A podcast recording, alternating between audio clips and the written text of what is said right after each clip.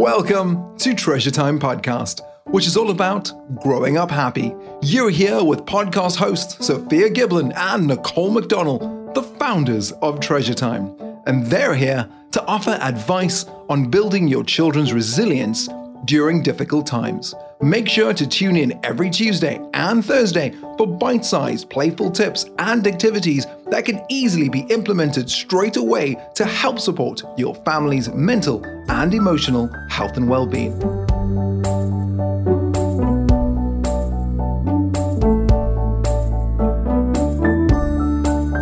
Hey, it's Sophia.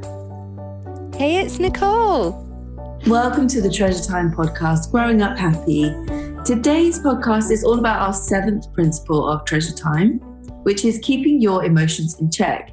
This is probably one of the most important principles. And if you've been listening to this podcast, you'll know that there's always a dual process with yourself and with your child. So when we're talking about Treasure Time principles, we're not always just talking about children, although that's mainly where the focus is. We have to really tune into ourselves and understand ourselves a bit better. So keeping our emotions in check means that we make sure that we own our own feelings and we contain them so that we don't escalate upwards with feelings of our children. And that's when things can really get out of control, when our children's emotional temperature goes up and then our emotional temperature goes up at the same time. Nicole, how do you find this to do?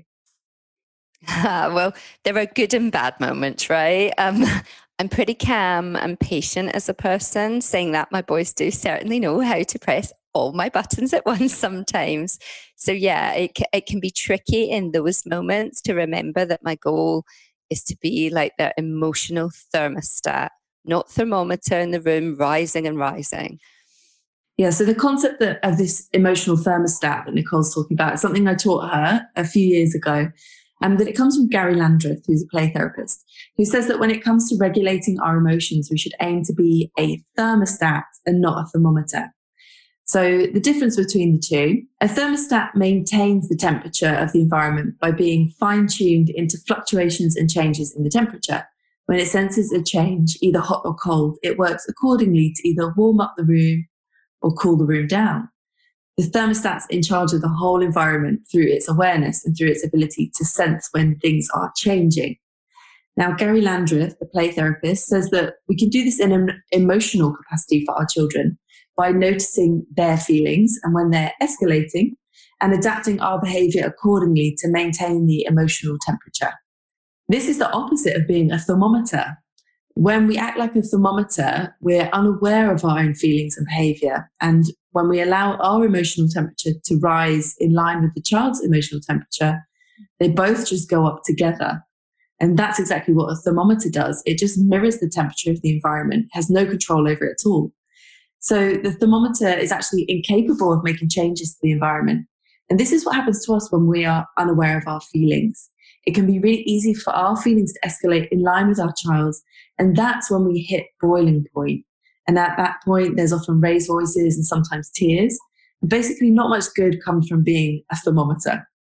But when you become aware of how you're behaving and start acting more like an emotional thermostat by tuning in and containing your own feelings, you'll start to see big shifts in the levels of calmness at home. Yeah, it has been so worth the time and effort to consciously become the emotional thermostat at home for my boys. It definitely has made a huge difference to our relationship and and the enjoyment of the day together. It is tricky to do. Um, it's it's probably out of the seven principles been the one that's really made a huge change. So to to focus on it at first, um, I had to do little things to to stop myself acting. So I had to count my own breath or think about something else to distract me from, you know, being in just as you've said, the heat of this moment. So, so, sometimes in my head, I would say something like, just sing a little song like Let It Be, Let It Be, you know, the good old wise words from the Beatles. and it would just help make me smile, make me come out of that moment. So uh, I honestly don't remember before having children ever raising my voice with anyone. like maybe I did, but I, I honestly can't consciously recall an incident of, of, of that. So when I did let my emotions overspill with my children, it would make me so sad because I was like, why am I doing this with the little people that I love most in the whole world? And not only that, my role is like I am supposed to be showing them how to behave. I mean, what goes wrong in those moments? It's just, it's so frustrating because you don't set out to raise your voice with your children. Like, that's not the intention. Yeah. I think children know how to push buttons that we didn't even know that we had. And most of the time, they're not doing it on purpose. But like I've said before, unless we examine our own experiences as how we've been parented, we'll just parent in the same way that our parents parented us. And sometimes that might include yelling or raising voices. As much as we don't want to do it, it can be an automatic reaction and not something that we necessarily have control over until we start to really think about the way that we're acting and behaving and to starting to understand our own triggers and why we might be doing that. And when we're thinking about this with children, the reality is that raising our voices teaches children to stay in line or to behave from a place of fear rather than real understanding or learning. And as I said to you all those years ago, Nicole, sat around your kitchen table, there is another way to do it, but it does require us to learn a new way of understanding ourselves and our children and learning a new way to be together. Yeah, t- totally. So, Sophia, how do you think for our listeners, we as parents as a group can kind of stop that knee jerk reaction and give us some time to respond in that moment when inside actually you just really want to scream or cry? well, there are certain things that you can do in the moment, like you suggested, breathe, or you had your smile, smile, smile from the other episode. Um, but for me, it's always better to be proactive than reactive. So I'd really have a think about how you can work on this in times when you don't feel like you're already going to explode. And when you feel like you've reached the end of your tether or you've reached that boiling point, we've already missed the opportunity for learning. The rational and logical brain has detached completely for us and for our children. So that that's an actual physiological thing that happens when we're in fight, flight, or freeze mode. So no real learning opportunity is going to come at that point. Um, and in that moment, it's just a case of coping and doing the best that you can in the heat of the moment. But if we can harness the time that we have with our children to develop our emotional thermostat skills, we'll find that we don't end up in those situations as often. We'll be more finely tuned into their needs and to the to our own needs so that we can maintain the emotional temperature in our environment. And this looks like us developing awareness about our own thoughts and feelings, understanding and learning more about our children and their needs, and managing and being aware of situations that cause us stress.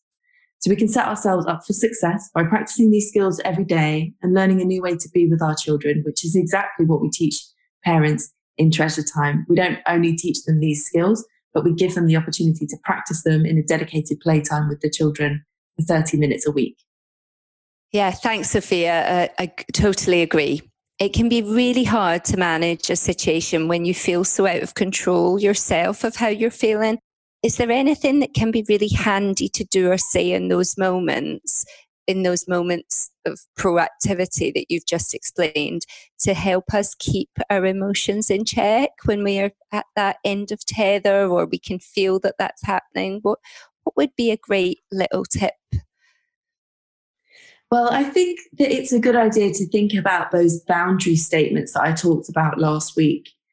Um, quite factual, short, sharp, direct boundary statements that let children know what they are and aren't to do in those moments. So if your child is really doing something that's causing you a lot of stress, have it pre-planned in your mind what, what the boundaries are and what your child typically does that pushes your buttons.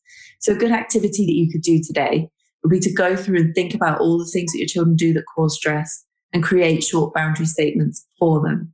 So the example that we've been using quite a lot in this podcast is if your child wants to pour the milk on the cereal, which is an example that we, we've used quite a lot in this podcast, just all you need to remember is a short statement that says, mummy needs to help you with the cereal. So what that means is that you can just say that in the moment and then your child knows that they're to put the milk down. And that will stop you from this whole tidal wave of stress from previous weeks coming out of your mouth, which might sound like How many times do I have to tell you? I've told you that before. What happened last time? You know, all of this kind of boiling over. If we can be just kind of short and factual about it, mummy needs to help you with the cereal. So you need to put that down. Then that should stop it in the moment. Or if your child always jumps on the sofa, remember the boundary statement. The sofa is for sitting on, not for jumping on. And the reality is that we all lose our cool at times. That's just part of being human. we will all do it. We can't be perfect all the time. It's, it's not reality, but we can set ourselves up for success by thinking about the things that our children do and having those short statements in mind. So you can just say them in the, in the moment, factual, not emotional.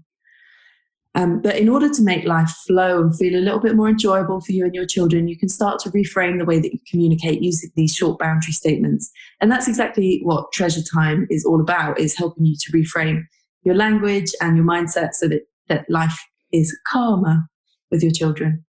There's one activity that you can do every day with your children to help you fine tune those emotional thermostat skills.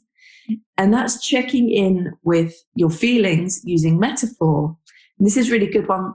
This is a really good one for us as parents too, because it gives us time to reflect on how we're feeling and also to communicate that with our child and for them to communicate with us how they're feeling. And this activity will help you to become an emotional thermostat. So you can do this at the start of the day or at random points in the day. You pick a metaphor like the weather or flowers or vehicles or animals, and you can change it up every day. And just say to your child, if you're an animal, what type of animal do you feel like today? And your child might be feeling happy and playful like a chimpanzee, or they might be feeling energetic like a cheetah, or they might be feeling a bit angry like a grizzly bear. So that's good. Then you know where your child's at emotionally today. And then you check in with yourself. You might be feeling slow and tired like a sloth, or a bit growly like a tiger. And having these conversations in a childlike and playful way helps you all know where you stand emotionally during the day. And you know where tensions might arise when yours and your child's energies might not match each other. So if your child is feeling playful and energetic like a chimpanzee, and you're slow and tired like a sloth, you can frame the day so that your child maybe has more time outside to burn off that excess energy that gives you some time to be in your tired and slow sloth energy and in that way, you use your emotional thermostat skills to contain the feelings and stop tensions from overspilling into day to day life. I absolutely love that game, Sophia. It's so much fun. We've we've played it a lot with the weather this week, and it's it's so it's so great because you instantly learn something that you didn't know. um, yeah. It, it's it's really really useful. So yeah, I hope our listeners really enjoy trying out that game with their little ones. So thanks so much, Sophia, for wrapping up the final of the seven Treasure Time principles today. Such great advice, and I know I say it every time, and I mean it that I love hearing it all again. As you just don't learn these things as a one off, it doesn't work like that. It just takes practice and patience, and it's so worth doing. yeah, all of the skills take practice. And it's, as I always say, it's lifelong learning and it's so specific to your child. And you are the expert in your child. And every child is different. So you listen to these podcasts, you can try some of the things out. Honestly, if you start implementing them, you will see differences. But there's always more that we can do. And that's, you know, that's the brilliant thing about it is that we can, we can take control of this. Um, and that's the magic. And so now we've covered all seven principles of treasure time in this podcast. We've looked at letting the child lead the play. We've looked at accepting all of the child's feelings, good and bad. We've looked at reflecting back the child's feelings and how we can do that. We've looked at respecting the child's ability to solve problems and giving them enough time so that we don't rush or hurry the child to develop independence. We've looked at holding the boundaries, but being flexible with rules in play. And today we've covered keeping your emotions in check. And if you're interested in learning any more about the Treasure Time course, you can just go to our website because we cover this in much, much greater detail. Brilliant. Thanks, Sophia. And next episode, we have a special guest, don't we? We do. We'll be talking to Nikki Wilson, the founding Mother Zen from 10 of Zen, which is an organization that teaches mums mindfulness skills. She helps mums basically quit the chaos for 10 minutes by providing free meditation resources on our website. So we really look forward to hearing more from her. And she'll give us lots of hints and tips and also activities to do with the children. And her stories are a really, really fascinating one. And we look forward to having her on the show. Thank you so much for listening today. Tune in for our next episode for something a bit different. I can't wait for this one. Nikki is amazing.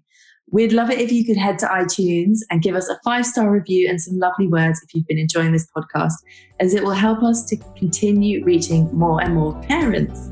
Thank you so much and goodbye from us. See you next time. Bye. This episode was produced by a podcast company. If you're thinking about making a podcast and changing lives just like the show you just heard, then make sure to drop me an email, jason at a podcastcompany.com. And let's see if we can help you like we've helped Treasure Time.